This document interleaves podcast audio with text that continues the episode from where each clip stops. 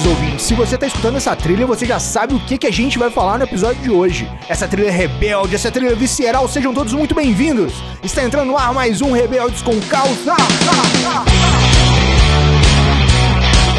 e no programa de hoje temos aqui Beatrice Medeiros. Ela que é DM1, maquiadora, podcaster e uma artista da beleza e do caos. Seja muito bem-vinda, Beatrice. Você se acha revoltado com diabetes e nunca fez xixi na fitinha? E novamente, Ianca Reis. Ela que também é DM1, biomédica, mestranda na UFLA, educadora em diabetes. Seja muito bem-vinda, Ianca. A aceitação existe, mas a revolta também. Está entrando lá mais um Rebeldes com Causa um programa da Iniciativa Saudável em parceria com o Glic, o seu aplicativo de controle de glicemia. E sempre ao meu lado, a minha musa da podosfera, idealizadora da iniciativa saudável, educadora em diabetes e endocrinologista. Seja muito bem-vinda, doutora Fernanda Castro. Você pode fazer o que quiser, mas tem que ter conhecimento. E eu sou o Felipe do Carmo, aumente o som, porque tem muito conteúdo novo chegando para te mostrar que você pode ser saudável.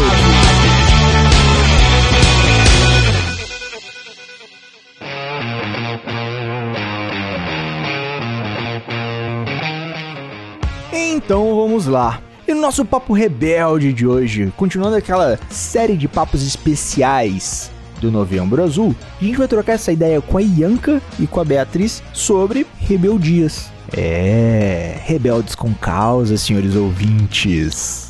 Conta pra gente, há quanto tempo vocês vivem, convivem com o diabetes e com essas revoltas do cotidiano? Posso começar? Opa, por favor. Meu nome é Beatrice e bom, o diabetes chegou na minha vida no ano 2000, há mais ou menos quase 20 anos, né? Em novembro agora fazem 20 anos. Eu tinha 5 anos de idade e foi. Ele chegou no pior momento que ele poderia ter chegado. Em julho de 2000, a minha mãe tinha acabado de ganhar o meu irmão mais novo.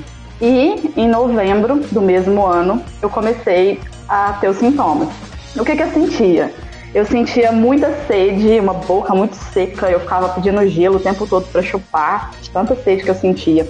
Eu comecei a fazer xixi na cama, isso com 5 anos de idade, uma coisa que nunca aconteceu. E emagreci muito. E aí a minha mãe de cara percebeu que tinha alguma coisa errada. No início acharam que era por causa do neném que tinha chegado, né? Acharam que poderia ser alguma coisa do psicológico, mas aí a minha mãe não estava muito convencida disso e me levou para fazer uns exames. E ela já falou de cara com, com o médico que ela imaginava que poderia ser diabetes. É, a minha mãe é uma mulher muito, muito informada, ela sempre leu muito, então ela já meio que já conhecia. E aí, de cara, ela já falou pro médico e aí fomos fazer os exames. E aí foi o que aconteceu, né? Glicada altíssima e aí fomos começar o tratamento. E assim, foi uma loucura. Na minha casa a gente não tinha nem geladeira na época. Caramba! A gente morava na roça e aí há pouco tempo a gente tinha se mudado para a cidade. Eu sou do interior de Minas. E aí há pouco tempo a minha mãe tinha decidido se mudar para a cidade. E assim, nossa casa não tinha geladeira, a gente ficou totalmente perdido ali. É, o meu pai, coitado, ele não sabia, ele não tinha a menor ideia do que estava acontecendo. E, o meu, e a minha mãe, com um neném novo em casa, uma criança diabética, assim, nesse início, nesse processo foi uma loucura muito grande e, e foi um, um processo assim, que demorou pra gente se adaptar, porque ninguém tinha muita informação, né, na época não se tinha o acesso que tem hoje a, a métodos, a insulina, a, a, glicosímetro como a gente tem hoje, esses Sim. tratamentos que a tecnologia nos proporcionou, isso não existia na época. Era umas seringas grandes. Pô, era outro mundo, caramba. Sim, é, era, era assim, gente, era um outro mundo. Era um outro mundo. Para quem é diabético hoje, em 2020, não imagina como era o diabetes há anos atrás, né?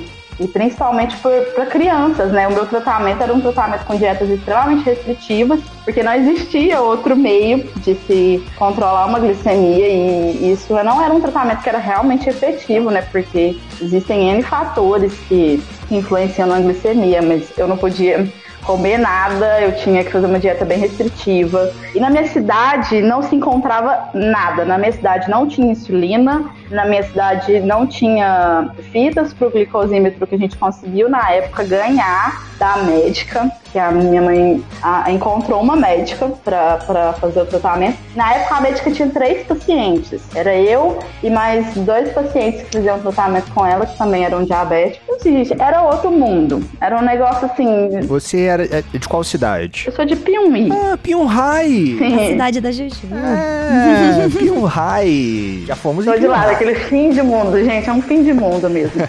Hoje em dia nem tanto, mas ainda é. E todo o meu tratamento a gente conseguiu fazer porque, primeiro, a médica foi um anjo na nossa vida. Ela ajudou muito muito a minha mãe. E eu tenho um primo que mora em Belo Horizonte. Então tudo meu tinha que vir pelos correios, porque não existia nada. E era tudo extremamente caro e muito difícil de conseguir. E graças a Deus tinha esse primo que, que conseguiu fazer né, esse intercâmbio, mandar os insumos lá para Piuí. Mas já teve vezes, teve uma, uma época, eu não lembro que ano que foi, que a alfândega estava barrando insulina de entrar no Brasil. Não existia produção de insulina aqui. Caramba. E aí a gente ficou sem insulina na cidade. Não tinha insulina lá em lugar nenhum. E aí o que, que aconteceu? Minha mãe ligou pra médica, né? O que, que eu vou fazer? Ficou desesperada. A médica falou: não, leva a receita no hospital e lá eles têm que te dar. E nossa, minha mãe já brigou muito, porque era realmente muito difícil todos os acessos, assim. Então ela tinha que brigar no hospital quando precisava de insulina. Eu fui a primeira pessoa é, na minha cidade que ganhou insumos do governo, porque ela teve que montar um processo, entrar realmente com um processo na justiça para poder ganhar esses insumos. Eu era a única que ganhava na cidade. Então não era fácil como é hoje, você chega com receitinha ali na farmácia do SUS e sai com um monte de coisinha linda pra sua casa. Não, era muita, era muita porradaria mesmo que, que, que acontecia. E eu, na verdade, eu nem via, né, isso. Eu, eu era uma criança. Eu lembro, eu lembro da época, eu lembro quando eu fiquei doente, eu falo que eu comecei a existir depois dos meus 5 anos de idade.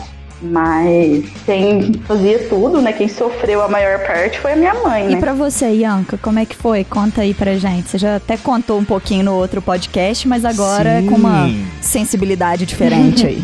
Sim, a minha história é muito parecida com a da Beatrice. Só que eu era mais nova, né? Eu tenho 24 anos e eu tenho diabetes tipo 1 desde quando eu nasci praticamente. Eu fui diagnosticada mesmo no laboratório com meses. Com acho que seis, sete meses. Mas eu já nasci, minha mãe conta que eu já nasci e fui pra casa muito doentinha. Que eu tinha muita infecção, juntava até formiga. Se a minha mãe demorasse pra limpar, por exemplo, pra trocar minha fralda, juntava formiga, tipo, em volta do meu berço. E aí, a minha mãe era sozinha, morava com a minha avó. Essa genética de diabetes veio do querido pai ausente. E aí deixou esse diabetes pra minha mãe, né, de presente pra mim. A minha mãe tinha que se revezar com a minha avó no trabalho para alguém ficar comigo, porque eles não aceitavam na creche. Cada vez uma que tinha que sair do trabalho, né? Eu trabalhava um ano, aí a outra ficava cuidando, a outra voltava a trabalhar um ano e ela ficava cuidando em casa. Eu fui é, diagnosticada por um senhor que benzia na cidade, praticamente. Eu falo isso. Porque assim, eu fui médico na cidade, não tinha endócrino, a minha cidade também é super pequena. Você é de onde? Cambuí, Minas Gerais também. É, não tinha médico endocrinologista, tinha um pediatra que não sabia fazer esse manejo, não sabia o que, que era diabetes, então ele nem cogitou que era diabetes. Quando a minha mãe foi me levar para benzer, que não tinha mais o que fazer e eu vivia doente, eu o furinho da minha orelha, quando eles faziam antes no hospital já, né? Ele não cicatrizava, então minha mãe achou, começou a achar estranho e levou para benzer. E aí lá esse senhor tinha diabetes tipo 2. E ele viu, né, o que eu tava vivendo, os sintomas, os sinais que eu tinha mostrado desde bebezinho e comentou com a minha mãe se não era diabetes, né? E ele falou: "Olha, leva ela pra fazer um exame amanhã no laboratório em jejum para ver, né, como que é. Na época precisava de jejum. e aí minha mãe já levou no dia seguinte e minha glicemia tava super alta. Eu não lembro exatamente que minha mãe conta, mas assim, acima de 600 e eu era um bebê, então É bem alto, né? É, e aí a gente já foi pro hospital, já fiquei internada. Fui transferida para Pouso Alegre no outro dia, porque Pouso Alegre é uma cidade próxima, maior. E eu lembro que era feriado, acho que foi tipo 6 de agosto, era feriado na cidade do lado, né, em Pouso Alegre. Então a gente teve que esperar, ficamos no hospital só fazendo hidratação, tomando insulina, né? E aí foi melhorando. Foi já, já dando uma insulininha pra, vi, pra viver ali, né? Já foi dando uma vidinha pra criança. Mas a minha mãe conta que eu fiquei parecendo aquelas criancinhas da África. Eu só tinha olho, que eu tava muito magrinha, muito doente. E, e a mesma coisa da Beatrice. A minha mãe sempre brigando, porque não tinha essa coisa de receber insumos do governo. Então, tinham outros diabéticos na cidade, mas ninguém recebia nenhum insumo, todo mundo comprava. Então era sempre aquele aperto para poder comprar as coisas. Eu acho que só com uns 7, 8 anos de idade que eu comecei a receber mesmo pela prefeitura as fitinhas.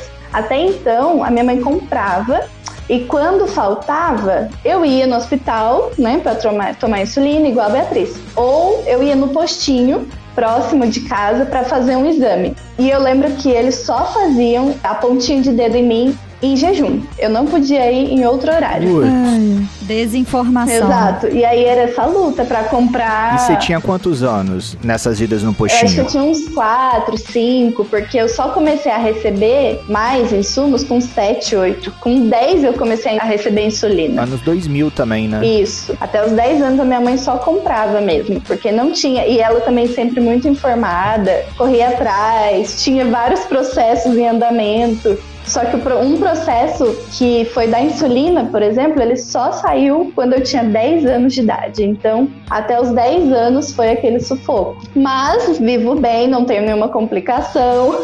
Já fiz, é, tive que fazer exame na fitinha de urina, tive que racionar insumo. tive que racionar insumo porque era caro. Não, eu vou aplicar um pouquinho menos aqui pra insulina durar mais tempo, né? Aí a gente ficava sem comer, né? É, exato. Não, minha mãe conversava com o médico, tudo. Não tinha médico no SUS, endocrinologista, não tinha mesmo. Tipo, tinha em São Paulo, sabe? Que era, sei lá, três horas da minha cidade, que não, a gente não tinha carro, não tinha nada pra ir pra São Paulo. Então a gente pagava, minha mãe tinha que pagar isso pra ir em outra cidade. Era um aperto, né? Depois que começou a melhorar e depois de muita luta da minha mãe, em justiça, em prefeitura, pra conseguir os insumos, assim, de uma forma razoável, coerente, porque até então eram assim, tipo, uma caixinha de fita a cada três meses e insulina nunca.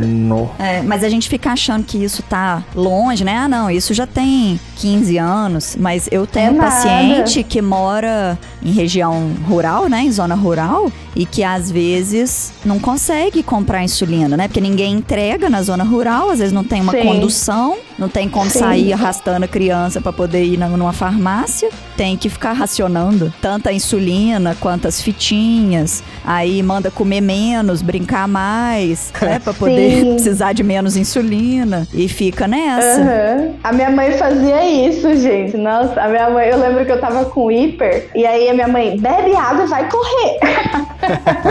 era, era isso pra baixar, sabe? Era muita água. Eu lembro que eu bebia muita água. Tipo, minha mãe deixava eu com quase um balde assim, de água e ficava falando. Vai, fica descendo e subindo a escada. Não, não tomava insulina. Tomava se fosse, se tivesse muito alto, né? Se tivesse um, sei lá, mas se tivesse 200, aí era correr. Vai correr, gastar energia, pular corda e bebe água. Eu lembrei que você falou isso no outro episódio Eu mesmo. tenho paciente que faz isso até hoje, viu, gente? De, ah, tá alta, não por falta de insulina. Tem insulina, Aham. mas a pessoa pensa assim: ah, não, tá alta, eu vou pular corda, eu vou correr, vou beber água, que vai melhorar. Isso é um perigo. Ah, vou tomar insulina, a insulina engorda. Nossa, cara. Não, mas eu faço isso até hoje, assim, quando tá altinho. Eu sei, a gente tem que se conhecer, né? Exato. E eu sei que um episódio de hiperglicemia, eu posso fazer atividade física normalmente. Então, às vezes, assim, tá, tá controlado o dia inteiro, eu fiz alguma contagem errada, comi alguma coisa a mais, e aí foi pra, sei lá, 200, 300. Eu vou e pulo corda. Eu vou e começo a correr, começo a beber água, porque eu falo, não, Ianca, isso daí foi culpa sua. Você que foi lerda. Então vai correr atrás, não vai gastar, não vai ficar gastando insulina à toa. Eu aplico, lógico, eu faço a correção, mas assim, se eu não faço essa atividade, se eu não bebo água pra ir mais rápido, pra baixar mais rápido, eu vou ter que gastar mais insulina, Se a né? cabeça não pensa, o corpo padece. Exato, exato.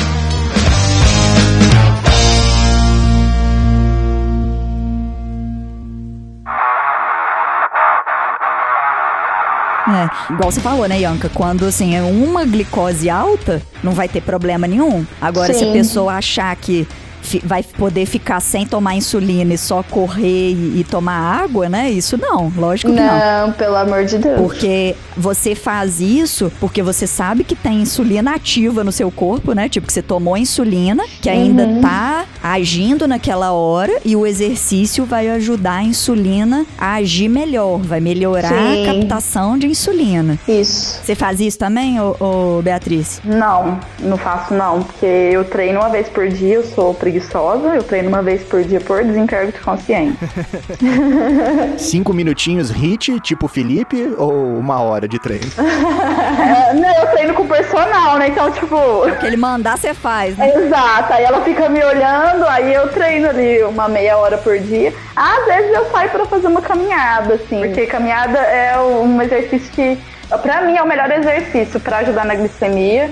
É a caminhada. Eu faço caminhada, tenho que tomar até cuidado pra não ter hipo, porque assim, parece que a insulina ela age muito melhor e muito mais rápido. Mas não é, não é sempre também não, confesso. Esse negócio de ficar sem comer ou diminuir a alimentação para poder ter que aplicar menos insulina e tal, acho que assim, não pode generalizar, mas pode ser uma opção para as pessoas que falarem assim: ah, não, eu quero aplicar insulina só três vezes ao dia. Então come mais carboidrato naquelas, naqueles três momentos que você vai aceitar aplicar insulina. E nos outros momentos come menos carboidrato. Ou come- faz uma duas refeições por dia low carb. Sim. O que, que você acha disso, Ianco? Eu sou total a favor, porque assim, eu tenho a consciência de que tem um valor ideal de insulina para cada pessoa. Se você tá acima daquele valor, eu acho que a gente tem que restabelecer, né? De alguma forma. Se você tá abaixo, tem que ajustar. Pode ser que tá comendo demais, né? Sim, e tanto que eu agora eu sei que eu tô tomando um pouco a mais de insulina, porque eu tô mais preguiçosa, eu tô comendo mais, não tô fazendo atividade física. E aí eu, poxa, preciso comer menos e fazer mais atividade física pra tomar menos insulina, porque eu tô tomando mais do que o meu metabolismo ativo precisa, né? Só que ele tá parado. então, preciso de muita insulina. É, aquela questão também, por exemplo, igual a gente estava falando anteriormente. A pessoa, às vezes, ela tem um trabalho ali que ela tem horários que precisam ser cumpridos, né?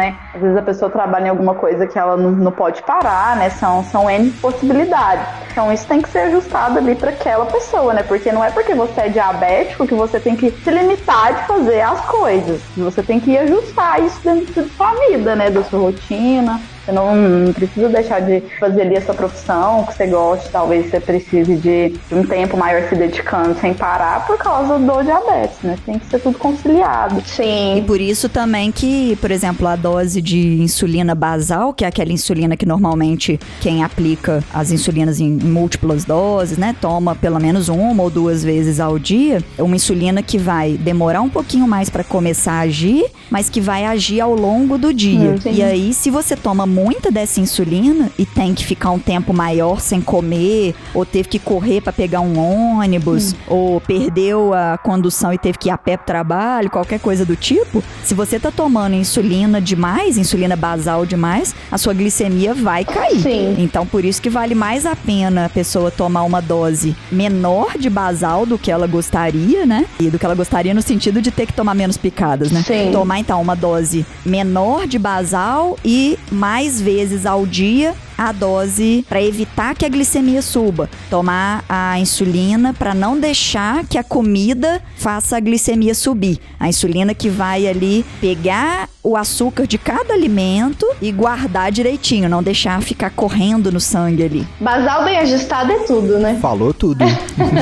Te dá base pra vida, né? Nossa, A é. gente tá falando de insulina, aí me veio um pensamento aqui que criança, agulha, injeção, aplicar, tomar aquelas picadinhas. Como é que era a infância de vocês ou a adolescência de vocês com esse momento necessário?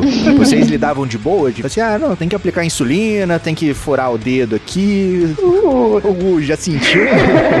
Bom, quando eu era criança, era tudo bem tranquilo, né? Porque a minha mãe, acho que inclusive por causa do fato de eu ser uma criança diabética, ela foi uma mãe super protetora. Então, eu não tinha autonomia né? Eu não tinha autonomia. Minha mãe cuidava de tudo, então ela aplicava as insulinas, ela media a glicemia, ela fazia as planilhas. Inclusive, esse é um conselho que eu dou, né, para as mães de crianças diabéticas, é não fazer isso. Deixem seus filhos ter autonomia, aprender a aplicar insulina, sabe?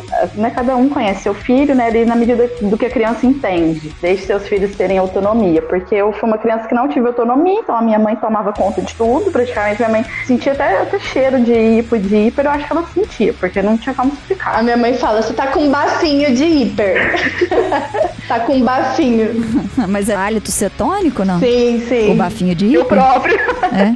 Ela tinha, ela tinha que desenvolver as técnicas, né? Porque é, ele não tinha tanto acesso. E aí, quando a minha mãe, né, começou a me dar mais autonomia, mais independência, que foi quando eu entrei na adolescência. E aí, por coincidência, foi o, o mesmo processo, assim. Eu tava entrando na adolescência, os meus pais estavam se separando, então a minha mãe começou a trabalhar fora, ela nunca tinha trabalhado fora.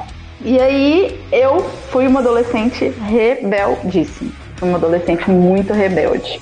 É, enquanto criança, todo o trabalho que eu não dei, eu dei na minha adolescência, gente. Eu simplesmente eu parei em meu tratamento. Eu tomava insulina uma vez por dia, eu não media glicemia, eu comia totalmente errado, eu comia tudo que eu queria, eu bebia refrigerante. E, nossa, foi, foi um período assim que foi um caos, realmente. Foi uma fase assim, eu não me aceitava, eu não aceitava diabetes de jeito nenhum. É, eu não sei nem como que eu ainda tomava insulina uma vez por dia como eu tomava, porque a vontade mesmo era de, de deixar pra lá. Só que foi assim, um período que eu passei, né, muitos perrengues, né? Eu ficava muito doente. Eu nunca cheguei a passar mal de hiper, porque eu acho que nessa época o corpo acostumou, né? Com essa glicemia, né, acima da média. Mas eu tinha muitas infecções, minha garganta vivia inflamada, eu tinha crises de candidíase assim recorrente. Não conseguia fazer exercício, eu não tinha fôlego para nada. Meu corpo ele ficava sempre cansado.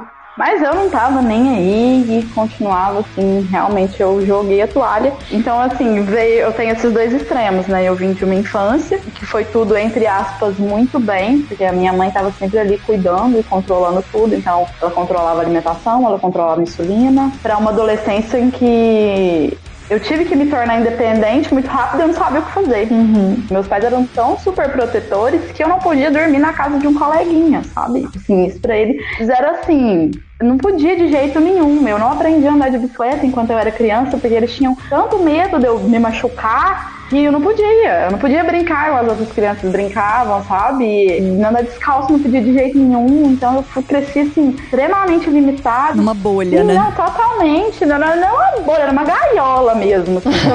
e quando soltou, né, aconteceu isso que aconteceu. E a minha adolescência foi um pouco tardia, né? Que esse processo foi até os meus 20 anos, que foi quando eu realmente vi que não, não dava mais. Então, assim, um bom tempo da minha vida de diabetes foi com uma rebeldia, com uma revolta muito grande, né? Mas o que que gerava essa rebeldia, essa revolta? Você consegue identificar hoje, sendo mais velha? Porque a adolescência já é um momento de rebeldia, né? Naturalmente o adolescente já é rebelde. Sim, já tem os hormônios lá, né? Eu penso assim, e hoje em dia eu trabalho essas questões na terapia, que foi por causa desse controle exagerado. Eu fiquei tão limitada, eu fiquei tão cercada que eu não aprendi a ter a independência. Eu não soube lidar com a liberdade quando ela chegou, porque eu não, não tinha. Então, quando eu me vi livre, eu queria fazer tudo que eu não podia ter feito. E assim, eu entendo os meus pais também, eu não acho que. Não julgo e não culpo eles. Porque na época era tudo realmente muito difícil. Muito difícil. Eu tinha, quando eu era criança, eu tinha muitas hipoglicemias, hipoglicemias severas. Então, várias vezes eu já acordei dentro do hospital e várias vezes meu pai tinha que acordar e me levar correndo pro hospital porque eu tava com hipo. E eu acordava no hospital, já acordei no banho, com a minha mãe me dando banho. Então eu entendo, assim, é, a postura deles, eles realmente eles tinham muito medo. E os médicos também faziam um terrorismo muito grande na cabeça deles, né? Não, não podia fazer nada, não pode machucar, não pode andar descalço, porque senão vai machucar o pé, e não pode machucar o pé, é, tem que cuidar, porque senão vai dar complicação. E eles falavam com a minha mãe assim: ah, daqui cinco anos vai ter complicação. Sim. Aí com cinco anos de diabetes estava tudo bem. A falta de informação era muito grande, né? Eu sinto que a educação em diabetes entrou muito recentemente na minha vida. E não só na minha hum. vida, no contexto geral do diabetes. É muito recente. A gente até comentou no episódio para trás, é como se o médico desse um prazo de validade, né? Sim, tá. então isso também gerou um temor neles, né? E aí eles começavam a dar datas, tipo, ah, com 5 anos vai ter complicação, com 10 anos vai ter complicação, com 15 anos vai ter Sim. complicação. E, e, aí, com a adolescência, ah, os meus pais confiavam em mim, né? E, e, aí vem os hormônios, né? E você fica naquela loucura hormonal. E vem, veio a liberdade, né? Que eu não sabia lidar com ela. Eu não queria ser diabético de jeito nenhum. Eu tinha vergonha. Tinha vergonha de levar lanche pra escola, pra comer na frente dos meus coleguinhas, sabe? Eu tinha vergonha, porque eu queria ser igual a todo mundo. Porque eu não queria ser diferente, né? Eu queria ser igual a eles, né? Uhum. foi tudo isso, assim. Foram, foram várias coisas que aconteceram. E o que que aconteceu para você perceber, assim, que tinha que mudar alguma coisa? Bom, eu tava com 20 anos estava me tornando uma mulher adulta. Um belo dia, assim, eu comecei a olhar para aquilo, né, para minha vida, para aquela alimentação que estava péssima, para aquelas glicemias que estavam totalmente descontroladas. E aí eu comecei a procurar grupos de, de, diabéticos no Facebook, comecei a conversar. E aí, mais ou menos nessa época, eu consegui uma consulta em outra cidade com um endocrinologista, porque na minha cidade só tinha um endocrinologista na época e não estava atendendo pelo SUS. Então o SUS encaminhava as pessoas para Passos, que é uma cidade vizinha, e aí eu consegui uma consulta lá. E antes assim da consulta eu já estava, né, num processo de mudança. E aí, no dia da consulta, eu, eu conheci uma garota que estava lá para consultar, e ela também era diabética, e ela era mais jovem do que eu, e ela já estava fazendo hemodiálise. E aquilo para mim foi um choque na minha vida, e eu já com 20 anos, eu olhei para mim e falei, gente, não dá para eu continuar desse jeito. Não dá para continuar contando com a sorte, né? Porque eu não tinha nenhuma complicação até ali, mas até quando? E uma hora eu sabia que essa conta ia chegar, né? Então foi assim, foi realmente o amadurecimento da vida, né? Eu amadureci por causa da idade, né? E esse choque que eu levei. Eu realmente, aquilo para mim foi um sacode na minha vida e a partir dali eu falei que eu ia mudar. E eu entrei na sala do médico e ele falou para mim, ele falou, ó, eu posso te dar os melhores tratamentos, eu posso te passar as melhores dietas, mas se você não cuidar de você, se você não se amar, se você não mudar você por você, não tem nada que, que eu, enquanto médico, possa estar fazendo. E eu saí dali decidida. E a partir desse dia que virou essa chave na minha vida. E na mesma semana eu comecei, eu procurei uma academia, eu mudei a minha alimentação drasticamente e, e aí ele mudou também as insulinas, o tratamento. Aí na época ele passou uns remédios, né, que hoje eu não uso mais, mas na época me ajudaram, né, a me cuidar, né. E aí foi essa virada de chave, já tem cinco anos, né, tô com 25 anos agora e tem cinco anos que eu mudei a minha vida, que eu renasci. E eu comecei a olhar, né, para mim com mais carinho, pro diabetes com mais carinho. E assim, a minha vida mudou completamente. Hoje eu tenho uma qualidade de vida muito melhor. Hoje eu treino, eu consigo ter uma alimentação muito melhor. Eu não, já não tenho mais aquelas infecções de garganta que eu tinha sempre. Eu não tive mais candidíase, que era recorrente. E, às vezes tem algum episódio ou outro, mas não tenho mais, que era sempre. Eu tava sempre tomando remédio. E era muito ruim, era muito desconfortável, né? A gente que é mulher sabe a minha menstruação regulou. Então, assim, a minha vida mudou muito. Desde que eu deixei de ser tão rebelde assim. E com você, Ianca, como que foi? Então, para mim, quando eu era criança, nunca tive problema, porque também a minha mãe fazia tudo, sim. Só que assim, eu aplicar, eu aplicava tudo sozinha, eu sabia o que eu poderia comer, o que eu não podia. Mas sim, a minha mãe fazia um controle maior, né? Acho que qualquer mãe faria. Quando eu era criança, eu não tinha medo de diabetes, eu não tinha medo de nada. Por eu ter sido muito diagnosticada muito cedo, eu nunca tive medo de ter diabetes. Eu nunca tive. É, nunca fiquei assustada, eu achava que nunca ia acontecer nada comigo. Então eu sempre gostei de usar isso para aparecer. Quando eu era criança, eu queria aplicar insulina perto dos meus amigos. Isso criança, tá? Na adolescente é outra história. criança eu gostava de aplicar insulina perto dos amigos para mostrar que eu era forte. É, quando eu ia fazer, levar meu lanchinho, eu gostava de falar que eu era saudável. Quando tinha festinha na escola, sempre a minha mãe levava um bolo diet pra mim, porque eu não podia comer o bolo de açúcar. E aí eu achava incrível eu ter um bolo só pra mim. Exclusividade, né? sim, sim, eu sempre gostei muito, porque minha mãe me empoderou muito, assim. Ela me colocava no balé, no karatê, capoeira, tudo que eu queria fazer e eu era o destaque, assim. Eu sempre fui aparecida, porque os olhos ficavam voltados para aquela menina que tinha diabetes e fazia tudo, né? Então eu adorava. Adolescência, até uns 17 anos, foi tranquila. Eu não fazia contagem de carboidrato, então eu tinha uma dieta restrita, isso prejudicava um pouco. Começou a prejudicar quando eu comecei a sair de casa, com 16, 17 anos, porque daí eu não podia comer as coisas que meus amigos estavam comendo, eu não podia ir numa, na casa de uma amiga fazer um brigadeiro, eu não podia beber e eu queria beber, eu queria experimentar pelo menos alguma coisa. E isso daí começou a me prejudicar. Não fiquei revoltada, porém eu não cuidava também. Eu falei assim: ah, eu vou fazer assim, eu acho que não vai acontecer nada. E nisso eu fiquei, acho que dos, dos 17 até os 19, 20 anos, fazendo o que eu queria. Assim, comecei a contar carboidrato, mas eu contava de qualquer jeito. Aquele chutômetro lascado. Chutagem de carboidrato. eu fingia alguma coisa lá. Eu acho que eu imaginava uma quantidade e tomava insulina. E esse período de ter dois, três anos, eu foi um período de mudança, que eu saí da minha cidade, eu fui para São Paulo.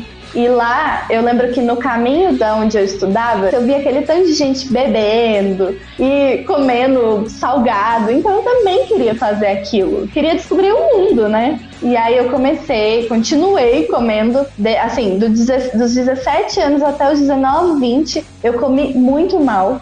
Eu não fazia muita atividade física porque eu estudava das sete da manhã às meia-noite. Eu estudava muito. E aí, assim, eu falei, gente, eu não tenho nenhuma complicação. Mesmo os médicos botando terror a vida inteira, né? Como a Beatriz falou. Eu nunca tive nenhuma complicação, sempre fiz tudo desse jeito, de meio que de qualquer jeito, e sempre funcionou. Então vai continuar funcionando. Só que nesse período eu comecei a ficar muito doente. Eu comecei a tomar outros medicamentos também igual a Beatrice. E eu tive doenças que, assim, eu não acreditava que eu tava tendo aquilo, sabe? Eu tinha infecção, que eu nunca tive infecção. Eu tinha doenças até na pele, assim, problemas de pele, sabe? Muito, muito problemático, assim. Saía uns machucados, não sarava. Eu passava muito mal de hiper, de hiper. Eu tinha muita como que fala um nome legal pra diarreia? Esqueci. desinteria. Desinteria. Eu tinha desinteria loucamente, assim. Eu vomitava. Porque eu comia tudo. Gente, eu tinha vontade de comer açúcar. Eu tava morando sozinha em São Paulo. Então, assim, eu tinha vontade de fazer alguma coisa, eu ia e fazia. Não tinha minha mãe segurando, não tinha ninguém me segurando. Então eu ia e fazia. Diabetes não me limita, né? Exato, exatamente. E eu já conhecia outras pessoas que tinham diabetes e eu via elas vivendo normalmente, comendo normalmente, então eu também faria, fazia aquilo. Só que a diferença é que eu não tomava insulina corretamente. Eu tomava várias vezes ao dia, mas não nas quantidades certas. Eu não fazia exame, eu tinha muita preguiça. Gente, eu, eu saía pra ir num barzinho, eu tinha preguiça de carregar o, o glicosímetro. Às vezes eu não carregava, entendeu? Então eu passava, tipo, eu já passei, eu já fiquei, eu acho que três dias sem medir a glicemia. Não façam isso, senhores ouvintes, por favor. não, eu sei que eu fui para algum lugar passar o final de semana e eu não levei o glicosímetro, eu esqueci. Então, assim, não era. Eu não tinha responsabilidade com a minha saúde. E aí eu comecei a ficar doente, fiquei assim, na, no chão de tanta doença que eu tive no período de dois anos. E aí, minha prima, ela tinha um problema de obesidade. E aí ela começou a se cuidar. E ela foi a vida inteira obesa. Ela tava com tipo 25 anos, 26. E ela resolveu mudar. Ela falou: Não, eu vou mudar. Vou emagrecer. Ela pesava 150 quilos. E do nada, assim, ela começou a perder por semana 4, 5 quilos. Porque ela mudou drasticamente a rotina dela. Ela fazia caminhada três vezes por semana. Ela comia super saudável. E eu não fazia aquilo. Então eu comecei a ficar envergonhada. Porque eu falei assim: Gente, eu sou uma uma pessoa mais nova, mais saudável, né? Tenho mais disposição e eu não tô fazendo nem metade do que ela tá fazendo. E eu vou ficar doente, eu vou morrer se eu não me cuidar. Porque eu comecei a enxergar no meu corpo aquelas complicações, né? Micro complicações. Eu comecei a enxergar machucados que eu nunca tive, comecei a enxergar infecção que eu nunca tive, várias coisas. E aí eu falei, não, tá na hora de mudar. E a minha prima foi uma inspiração nesse, nesse período de mudança, porque eu voltei para Cambuí, ela estava morando em Cambuí, para poder fazer essa dieta, tudo certinho. E aí eu ia com ela. Eu ia de manhã caminhar, ia de tarde, à noite eu pulava corda em casa para ativar o metabolismo, né? Eu comecei a fazer low carb, porque na época falaram, não, esse daqui vai te ajudar muito. Aí eu comecei a fazer low carb, foi muito bom na época. E aí começou a normalizar. Mas eu ainda fiquei com. Eu ainda tenho, eu não sei se por eu ter sido diagnosticada tão jovem, eu ainda tenho uma conformidade com o diabetes muito grande. Eu sempre acabo deixando é, as coisas normalizarem, sabe? Ah, minha glicemia tá alta a semana inteira, mas é assim mesmo. Porque eu acho que nada vai acontecer, porque eu nunca vi nada acontecendo de fato, sabe? Uma coisa muito preocupante, assim. Mas hoje em dia, com a educação em diabetes, tudo, eu sei que se eu prolongo essa essa normalidade que eu deixo, né? Que às vezes eu abandono o diabetes, eu sei que isso vai me trazer é, problemas. Então eu tô lá, vou lá e cuido. Mas é, atualmente, assim, o que me revolta muito, que me, não é me revolta muito, me revolta um pouco é assim, eu ter que ficar falando para todo mundo que eu convivo super bem porque eu sou educadora, porque eu sou profissional de saúde, porque eu tenho diabetes há muito tempo. E não é isso, né? Tem toda uma história por trás disso. Tem 24 anos de diagnóstico por trás disso. Então, não é tão fácil assim, né?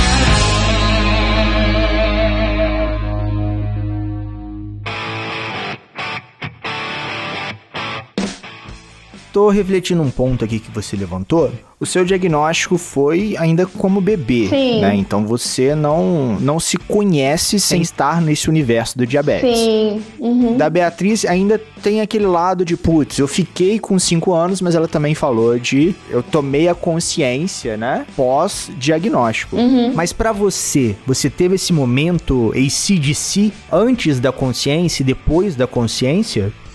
Eu e Anca, eu falo que eu crio a consciência diariamente. Eu não tive uma consciência, um momento, uma fase que eu estava ciente, consciente, que eu falei, agora sou diabético. Não, para mim eu já nasci. Um entendeu? antes e depois, né? É, então para mim eu já nasci. Por isso que é muito difícil eu ficar falando para as pessoas. Eu sempre faço, as pessoas vêm falar para mim, ai, de diagnóstico, eu falo assim, gente, eu não sei ajudar pessoa recém-diagnosticada, porque para mim é uma construção diária de consciência, sabe? Para mim até hoje é, eu vejo coisas acontecendo com amigos ou complicações ou coisas que nunca aconteceram comigo dessa transição de pré-diabetes para o diabetes que eu não tenho, então para mim é muito novo, então eu aprendo diariamente ainda, né? Eu falo que para sempre eu vou ter que criar essa consciência de que existiu um eu não diabético e agora eu tenho diabetes. Eu preciso aprender ainda sobre isso e é, e é um aprendizado diário mesmo, né? Eu falo que conviver com diabetes,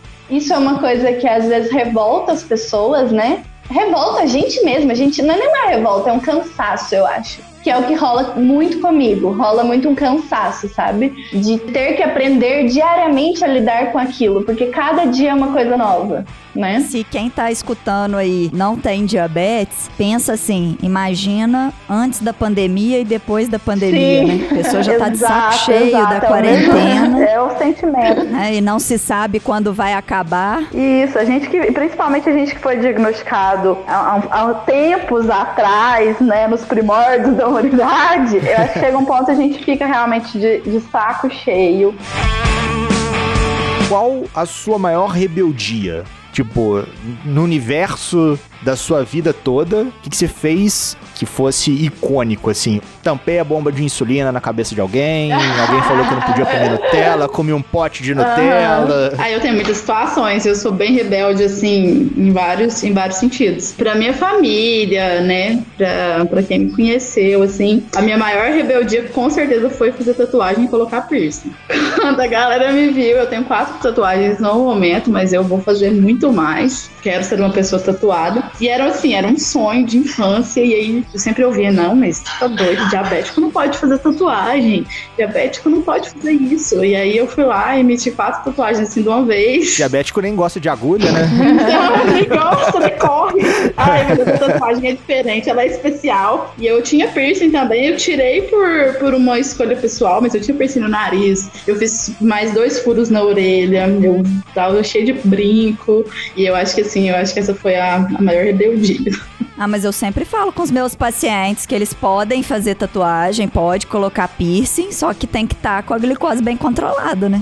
Pra poder fazer Tem que isso. ter um cuidado, assim como qualquer pessoa, né, que vai fazer um procedimento desse. Tem, lógico, ser um lugar confiável, né? Sim. Eu acho que eu, Ianca, sou um ser humano muito forte, então, porque a minha rebeldia também não é a maior. Eu acho que a maior rebeldia, assim, dessa vida de diabetes é revoltar com as pessoas, sabe? Eu xingo mesmo. Quem vier falar pra mim, ah, não, você não pode comer isso. Nossa, gente, meu noivo, ele, ele acha que eu vou. Qualquer dia vocês vão, vai sair na notícia, no Jornal de Lavras. Ah, sei lá, enterrei o meu noivo num pote de Nutella. Noivo e afogado num pote de Nutella.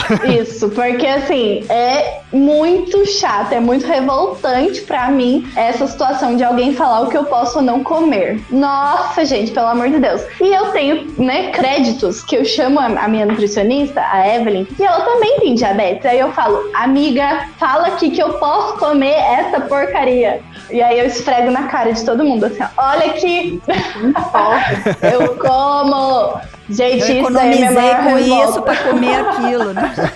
Sim, sim. É a minha maior revolta atualmente, assim, pessoas querendo impor coisas pra mim de diabetes, sendo que eu convivo há 24 anos com isso, bem, sem complicações, tenho um controle bom. Aí a pessoa vem querendo me, me explicar o que, que eu posso ou não fazer. Isso daí me irrita muito. Mas assim, a, a questão do meu do meu fisiológico, eu acho ser mais forte, porque quando eu fiz também, eu fiz tatuagem, eu fiz vários furos na orelha, coloquei piercing. É, minha glicemia não estava boa, minha glicada não estava boa. Os furos foram mais preocupantes do que a tatuagem, porque de- surgiu o queloide, surgiu as coisas, mas daí eu cuidei, controlei a glicemia e aí foi ok. A tatuagem foi super tranquila e foi uma revolta, eu acho que assim, pro mundo, né? Nem tanto pra minha casa, porque os meus pais super me apoiaram quando eu quis fazer. Eu escrevi, né, diabetes tipo 1 no braço, então foi uma revolta pra sociedade, porque eu lembro que quando eu fiz, as pessoas, meus amigos, assim, profissionais de saúde, enfermeiros, biomédicos, médicos, vieram questionando a minha tatuagem, porque eu não poderia ter feito por eu ter diabetes. Por que que eu fiz aquilo? Eu sou louca de escrever uma doença no braço? Então, assim, eu acho que a gente se revolta diariamente com esse tipo de mito, de preconceito que ainda existe em diabetes. Tirando isso, ano passado eu briguei muito feio com uma empresa que eu fui quase contratada, sorte que eu não fui, porque eu fui fazer a entrevista, eu fiz todas as etapas, passei em todas as etapas. E quando chegou na última etapa, era entrevista com o diretor da empresa, era uma empresa farmacêutica. E aí eu fui fazer a entrevista com o diretor e ele me falou várias, além de, de questões machistas que ele usou, de que eu não iria dar conta, porque era uma indústria e eu ia ter eu era no controle de qualidade. Eu não ia dar conta de trabalhar diariamente por causa de ser um trabalho de ficar em pé, e eu como mulher não ia dar conta. E como diabética ou como pessoa com diabetes, eu iria ficar faltando e eu iria dar prejuízo pra, para a empresa. Isso foi a minha maior revolta. Eu fui atrás, eu xinguei, eu xinguei muito na hora, assim, eu comecei a rir da cara dele. Eu falei, ah, eu vou perder esse emprego, mas eu vou perder com gosto. Vou fazer valer a pena, né? Exato, exato. Eu xinguei muito ele. Eu falei, você é um idiota, você é um burro, não sabe de nada, mal informado. Porque eu sempre tento pregar dizer que as pessoas que não têm informação, a gente tem que informar. Mas essa pessoa não dava, gente, porque era um profissional de saúde que não sabia o mínimo do mínimo, entendeu? Então eu falei, não, essa situação eu vou brigar. E aí eu briguei com ele, eu briguei na rede social, eu contei para todo mundo da cidade, eu saí no jornal e falei: olha aqui essa empresa aqui, ó, não me contratou porque eu tenho diabetes. Putz. Gente, eu me revolto diariamente. Eu acho que eu, como diabética, tanto a vida inteira, né? Eu falo, o que mais me revolta é a falta de informação, diariamente. Com Para certeza. isso, a iniciativa tá aí. Para isso, os nossos podcasts estão na Podosfera e espalhados pelo Brasil afora, né? Vamos ajudar a galera aí a ter essa consciência e não fazer esse papelão que esse senhor profissional anônimo Sim. fez com a Ianca, né, galera? Pô, me ajuda aí, né? Merece, mereceu essa rebeldia, né? Até eu, que sou mais bobo, ficaria revoltado com um cara desse. Sim, sim. Que pena que eu não posso botar o termo babaca no podcast, né? Porque senão vai ter alguém de ouvido sensível vai tipo, não, é que ele falou babaca. Sim.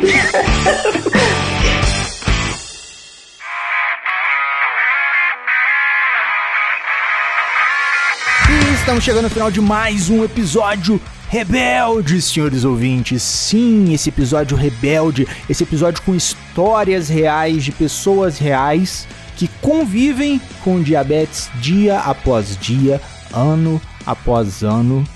E nesse papo fantástico, saudástico com a Ianca, com a Beatriz, com a doutora Fernanda. É. Sem nem como terminar esse episódio, só com.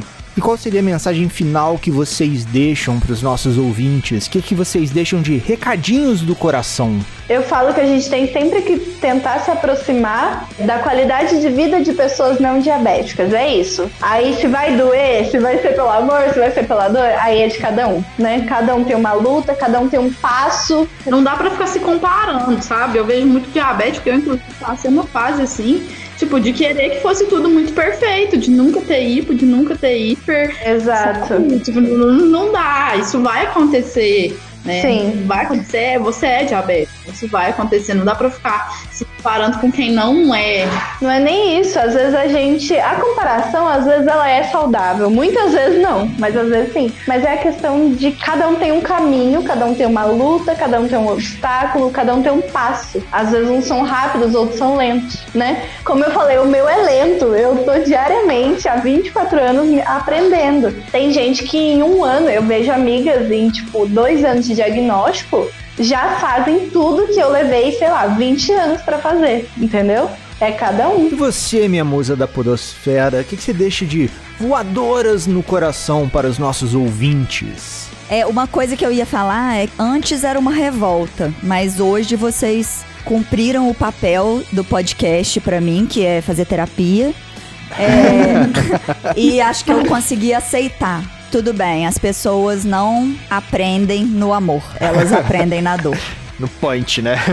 É uma escolha, né? A gente pode escolher tentar pelo amor, mas é. A gente é teimoso, Não, né? mas assim, acho que 99% das pessoas é pela dor. Sim. Mesmo que seja uma dor pequena ou uma dor grande, né? Assim, na visão de outras pessoas, tem que incomodar. Sim. E assim, e só falar, tipo, ó, se você continuar desse jeito, vai acontecer tal coisa. Não adianta, Não né? adianta, tem que sentir Não na adianta. pele. Paga pra ver. É, a pessoa sempre paga pra ver, não tem jeito. Ela pode até, tipo, se mobilizar, se motivar por alguns dias, por algumas horas, mas pra vida toda é só Sim. pela dor. Tem que ver a morte pela Greta, né? Mas você é tão humana que você é amiga dos seus pacientes, então você pode falar, amiga, senta aqui, você vai ficar cego. Mentira, gente, pesado. Mas nesse Ela nível. pode chegar no sim. consultório e falar assim: pera, rapidinho. Vai tirando o jaleco, põe na cadeira, senta do lado do paciente. Agora quem tá falando aqui é a Fernanda, tá? A médica Sim. Fernanda tá do outro lado ali. É Exato. boa. Passa um álcool 70 no pé e vai de voadora. Tem que dar uns peteleco mesmo, porque senão. É, E a minha mensagem final é sempre aquela velha máxima. Sigam as nossas redes sociais, Instagram, Facebook, iniciativasaudável.com. Escutem e compartilhem todos os nossos episódios, senhores ouvintes. Muitos novos estão vindo. Tem o Rebeldes com Causa, tem Eu Quero Livecast, Ensaios de uma Ignorante, Endocrinologia Inteligente e o clássico pode ser saudável. Então, se você tem aquela tia, aquele tio, aquele amigo que ainda não conhece o universo dos podcasts e não sabe onde escutar, você pode mandar o link do YouTube para eles. Ou se já conhece, manda o link das plataformas de podcast, Spotify, Deezer, Apple Podcast, Cashbox ou outro agregador da sua preferência. E lembre-se sempre, você também pode ser saudável. E no mais, aquele abraço.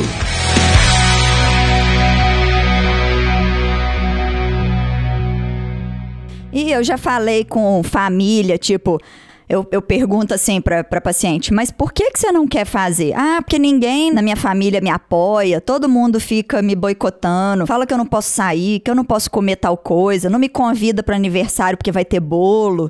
Aí eu tô assim, gente, mas a gente já explicou várias vezes, tanto pra você quanto pro, pra sua mãe, pra sua tia, pros seus primos, pra todo mundo, que você pode comer essas coisas, que você tem insulina pra aplicar, né? A gente já combinou quanto que você tem que aplicar de insulina e tal, mas mesmo assim, eles continuam falando isso? Continua. Aí você vai, manda o WhatsApp pra tia, manda o WhatsApp pra mãe de novo e tal. Aí quando vê, já tá lá a pessoa. Não, mas a fulana tá comendo hambúrguer, você tem que falar com ela. Meu Deus, mas ela pode comer hambúrguer. É Isso difícil. é revoltante. É por isso que a gente tem que educar todo o ambiente, né? Não só a pessoa com diabetes. Todo ali ao redor dela, a casa, o ambiente, porque senão não dá. É o que eu falo. Eu falo, gente, eu aceito super bem, convivo super bem. Só que eu moro com uma pessoa que não é tão informada quanto eu. E aí é uma revolta diária. É isso. Eu saio para trabalhar com pessoas que não têm informação co- como eu tenho. Isso me revolta também. Eu vou para alguma festa, as pessoas também não são educadas como eu sou. E aí isso me revolta. Por isso que eu vou, eu trabalho muito na pauta do paz e amor. Vamos educar as pessoas, mas às vezes não dá e a gente se revolta mesmo. É a hora que a paciência acaba. Acabou a paz, acabou o amor, vão pra dor, né?